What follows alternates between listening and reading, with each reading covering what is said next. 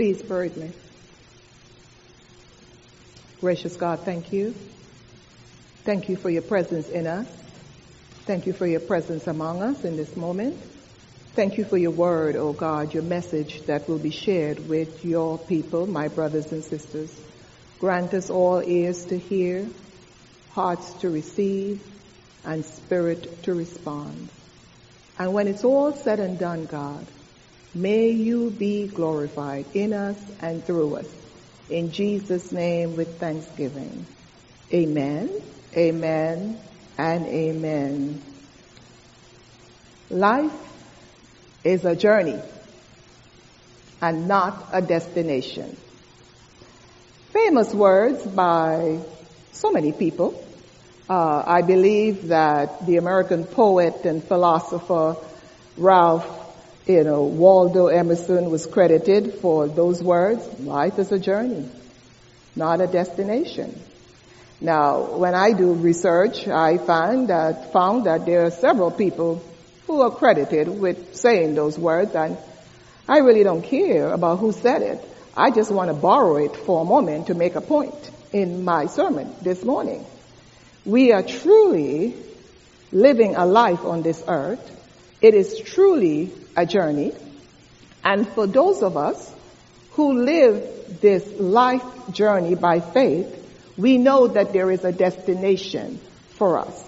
The destination is eternal life in heaven with our Lord and our Savior. So, so these passages of scripture really hit home for me in this week, especially the passage from First Kings, because in Elijah the prophet, in so many ways I identify with him.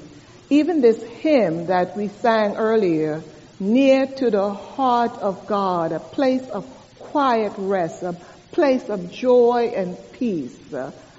I experienced that last week when I was away in, uh, on my destination, which was uh, a spiritual, uh, coming to be nearer to the heart of God, a place where I can allow God to minister to me physically and spiritually, a place where I can unload, you know, the things that are weighing heavy on my mind and my heart and, and, and to hear God speak in that still voice through God's spirit and through all of God's creation in the place where he had me for those four days. Uh, I told Freddie that, um, you know, every day I was, as I was walking on the grounds and the, the, the place is called the Ruha Center and, you know, for those of you, the word Ruha means, you know, wind, the breath of God. And when you walk on that, on the grounds, you feel like if, you know, the, the scripture back in Genesis where God is walking in with God's creation, Adam and Eve in the cool of the evening, you, you feel that. But then you also see God's creation around you because I saw rabbits, and I hadn't seen rabbits in a while, let me tell you. And, and they would pop out and, and I would see them and they would bring a smile to my face and they would bring a smile to my heart, you know, and I would say, thank you God, back to Miss Nell, thank you God. And then, you know, uh, another time during the day or the next day, God will show me another, something special, a beautiful bird just perched. Don't know the names of all of these birds, but it's red, you know, all over. Y'all probably know them, you know, and just perched on a branch and, and you know, sim- something as simple and beautiful like that, you know, refreshed my soul and I could say, thank you, God. You know, and there were so many other little things like that and then more things that really God used to remind me that God is all around us, that God knows where we are and God is walking with us. Uh, you know, in the times when we need rest, in the times when we are joyful, in the times when life is stressful, in the times when we are not sure, God is reminding us that God is all around us and God is with us. So when I read again the passage uh, with the story of Elijah, uh, you know, I couldn't help but think about us because that's what God put on my heart you know, think about us who are walking in faith on this life's journey. You know, we sometimes think, all right, we come to Jesus and we believe in Jesus and we believe that there's eternal life and we believe God is with us. But then there's stuff in life, life circumstances that will impact our lives and can make us question, really, are we truly experiencing God with us? Are we truly experiencing the presence of all that God has good for us? And I think Elijah is, is a good example because, you know, his story starts actually in, in chapter 17. You know, he appeared on the scene with a message from God to King Ahab, the king of the uh, northern Israel tribes. And, and the message was, hey, there will be no rain, you know, for a period of time, actually three years, there will be a drought. You know, and, and his story unfolds, you know, he proclaimed that word to the king and then God had to minister to him because there's something about proclaiming God's message to God's people that kind of drains some of your emotional strength from within you because sometimes you have to say things that are not always nice and rosy to people because in order for God to work in us and to help us, God is encouraging us, but God has to speak the truth of the word into our lives. And sometimes that can be difficult because people don't always receive it. Sometimes they reject it. Sometimes they have a whole lot to say about it. And because you care about God's people, that affects you emotionally. But here we come, Elijah. I remember the first time I read his story and I thought, how come this man of God, whom God used in such a powerful way, because you read him in, in 18, where, you know, he's bold and he's speaking, uh, you know, God's word and he's calling, you know, the king to bring all of these false prophets up on Mount Carmel and he is with God and God used him mightily, you know, to rain down fire from heaven to destroy this false altar and, and to be able to destroy all of these false prophets you know, of the king and his wife Jezebel. Y'all remember Jezebel? You know, you know, the queen of bad in the Bible, as we call her. Really, really. You know, the, the, the, sister had no fear. She had no fear because she thought, you know, she was in control of everything and she was determined that she was going to live life on her terms, not on God's terms.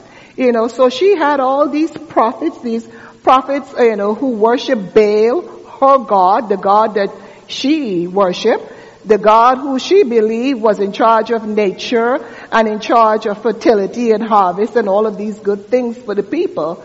And she had to learn some hard lessons along the way. So how is it that Elijah did all these great things for God in chapter 18 and then we come to chapter 19 after he called down fire and, you know, he got rid of all of the false prophets for God. And here we are in 19 and Jezebel said some, I sent a message to him to tell him that just as how he destroyed her prophets, her God, she will do the same thing to him. In other words, I'm gunning for you. I'm going to kill you. You know, Elijah. And then he heard that message and I was puzzled, you know, this was long years ago when I first read this. And I was like, why is he running? Why is he scared after he did all of this powerful display of God? The man should not be running from God, but is he running from God? He should not be running from Jezebel, the queen of bad, but is he running from her?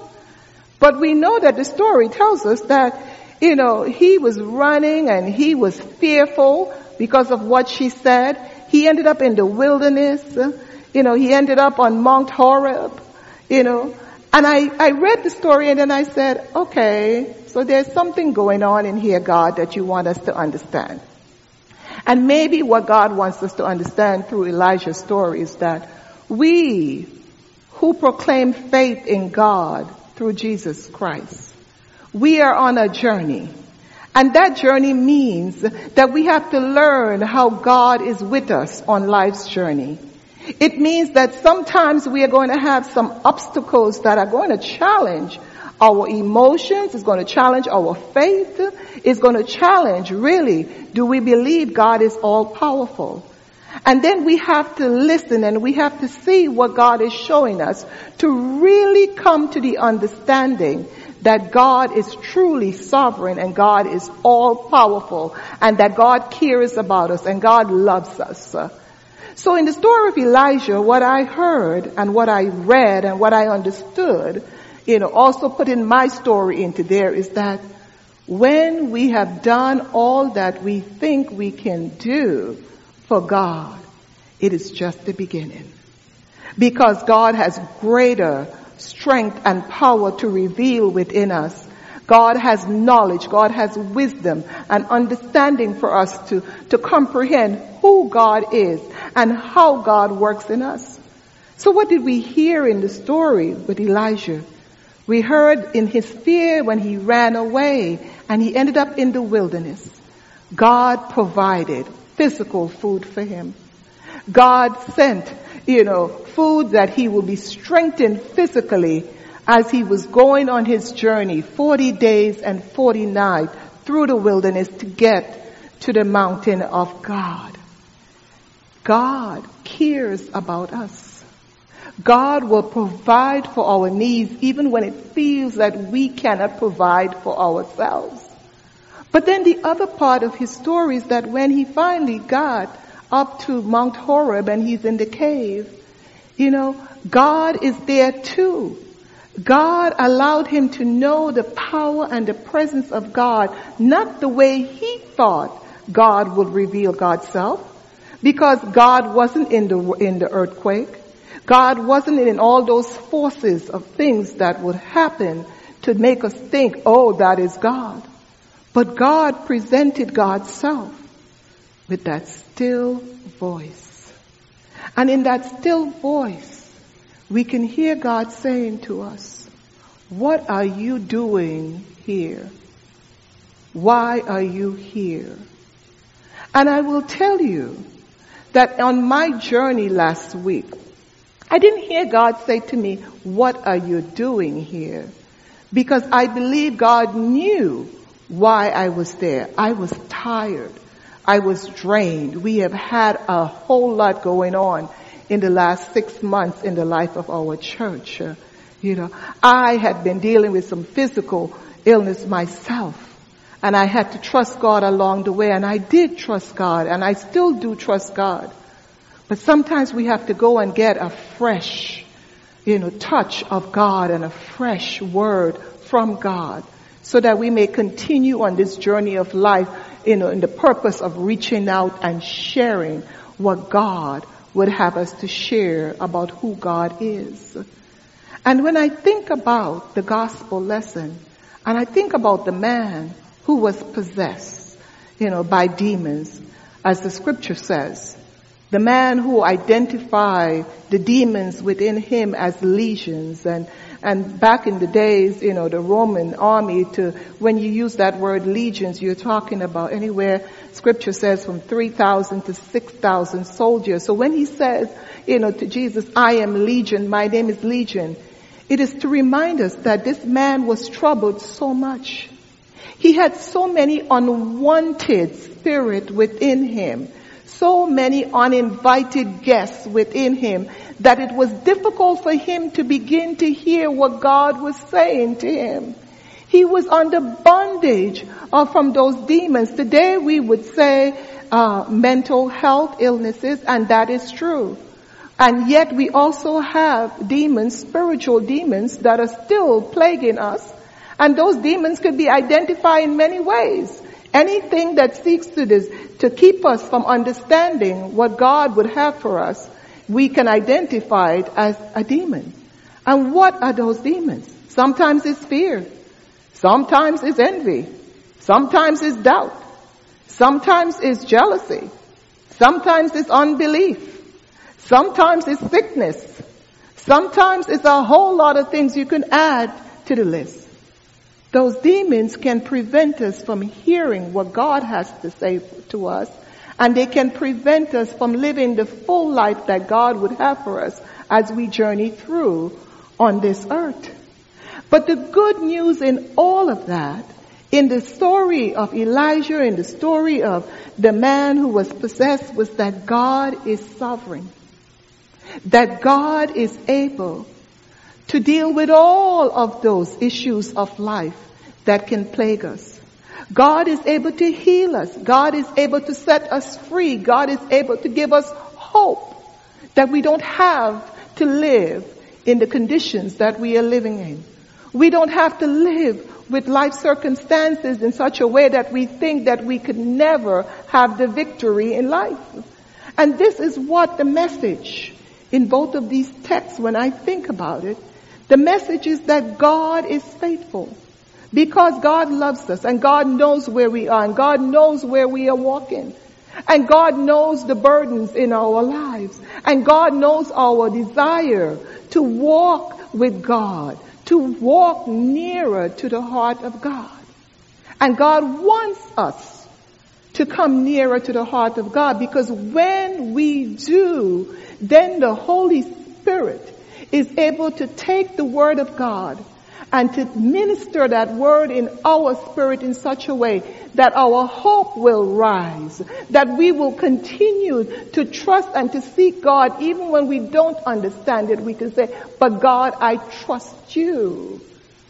The journey of life is the fact that God wants to walk with us on that journey. And sometimes we want to do things our own way. And sometimes we want to conclude that this is the way it should be. And maybe sometimes you're right, and maybe sometimes we are not.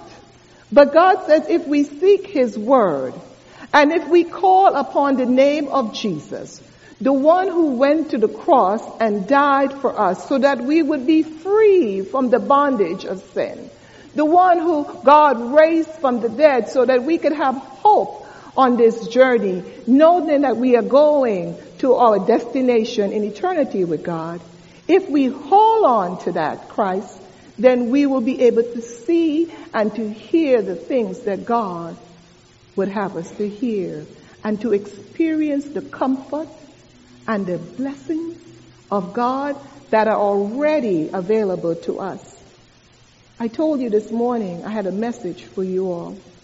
And the message was that God loves you. And that message is true. We know it, we say it, but I heard that. Because in my four days with God in walking on the grounds and praying and there's this beautiful tool, spiritual tool on the ground, you know, a labyrinth. Some of you probably are familiar with it. And in the labyrinth there is a starting point in the beginning and the goal is to walk it. It's a circle. And the goal is to walk it praying and talking with God. And as you're walking and talking with God is to be listening because you're talking not audibly but in your spirit. And it's to be listening in your spirit to what God is also saying to you because God will show you yourself in the midst of all of those things. Not always what God has to say is not always, oh, everything is fine. I heard some things about myself that I had to let go of with God in order for me to continue to do what I need to do. You know, but I also heard God reminded me that I have been with you, you know, before you even realized I was with you. But then as I'm going through the days and I am praying and I'm feeling good and I'm beginning to feel energized, and then it came Friday and I was ready. I packed my bags. I was ready to leave. I was ready to go home, to come back to you all, right? So I said, okay, I'm going to go in and have my last meal before I go, and I'm feeling good. And then all of a sudden, I got into the dining space area, and there was some music. And I had not heard any music for all the days that I was there. And the music, different songs that I was familiar with, but there was one that just penetrated deep into my soul. And the next thing you know, I couldn't eat. I couldn't continue to eat because God was flowing my spirit soul. And, and, and then I said, okay, God, because my plan was to go to the beautiful chapel and give God thanks before I exited out, right? So what did I hear in this music? It was a passage from Isaiah. You know, God is asking, whom will I send? You know, and I'm hearing that. And then I hear, I heard, God will hold your people in my heart. So I got up and I went to the chapel. And as I was going to the chapel, I shared this with Freddie. God will let you know how God is walking with you. For there was this gentleman, I really didn't acknowledge him much. I knew he was there because we are not speaking to anyone. So I am going down because you have to go down the stairs and I'm going down some stairs and I didn't even switch on the light, but the gentleman behind me switched on the light. And I just turned around briefly and I just acknowledged that this person was behind me and I went down into the beautiful chapel. And I sat to the back because I'm still in that spirit with God and I'm, the tears are still flowing and I'm still hearing the song. Whom will I send? And I sat in the back pew and I knelt because it's a Catholic facility, so it has pews. So I knelt on the pew and I'm crying and I'm hearing God and I'm feeling, you know, so much that I cannot describe. But then I heard, as I'm looking up at the altar, I'm seeing a beautiful light because there is a, a icon of Jesus and there is a light next to it. And then I looked to my left and there was a person that I couldn't recognize, but there was a light there. So I saw the light. And the light has symbol for me, symbolization for me, because it reminds me of Christ's presence. But as I'm kneeling there and I'm saying, oh Lord, then I heard the question, but you haven't answered my question, Virginia. You haven't answered the question, who shall I send?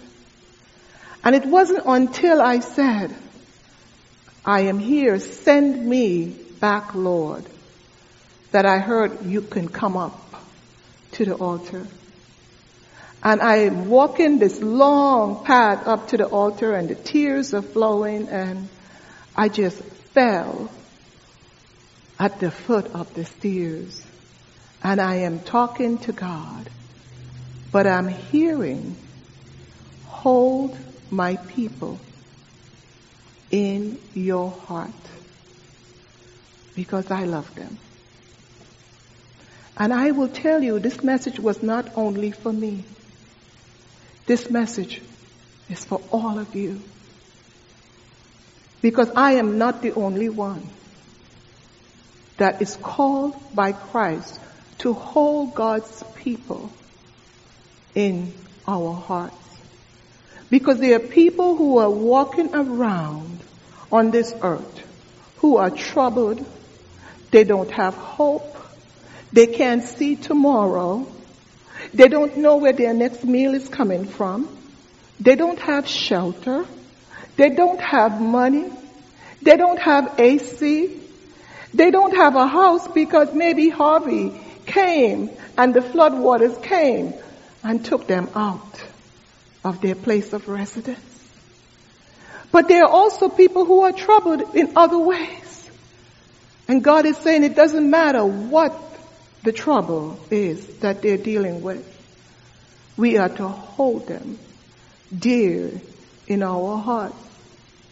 Because when we hold them dear, we are participating in the ministry of Christ. And it doesn't matter if they're black or white or Hispanic. Doesn't matter if they're Jew or Greek. It doesn't matter who they are. God is saying, hold my people dear in your heart. And I think that's the journey as we go forth. Not I think, I know that's the journey for us. As we continue on this VCI process, we are being called to walk nearer to the heart of God.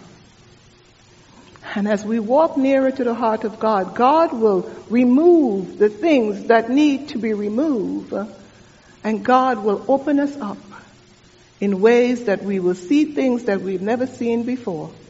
We will hear things that we have not heard before. And we will respond in ways like we have never responded before. And then God will say, that's my child. I love you. I love you. I love you. So go share that love with others. Isn't that what Jesus told the man who was demon possessed? After Jesus healed him, Jesus said he wanted to go with Jesus. Jesus says, no, go and tell what I have done for you. Who are you telling what Jesus has done for you? Hmm? It is our story to tell, but it's God's greatest story to redeem and to draw people close to his heart. So let us pray. Lord, we thank you. Thank you for your presence. Thank you for your love. Thank you for the many ways in which you are showing us you are here with us.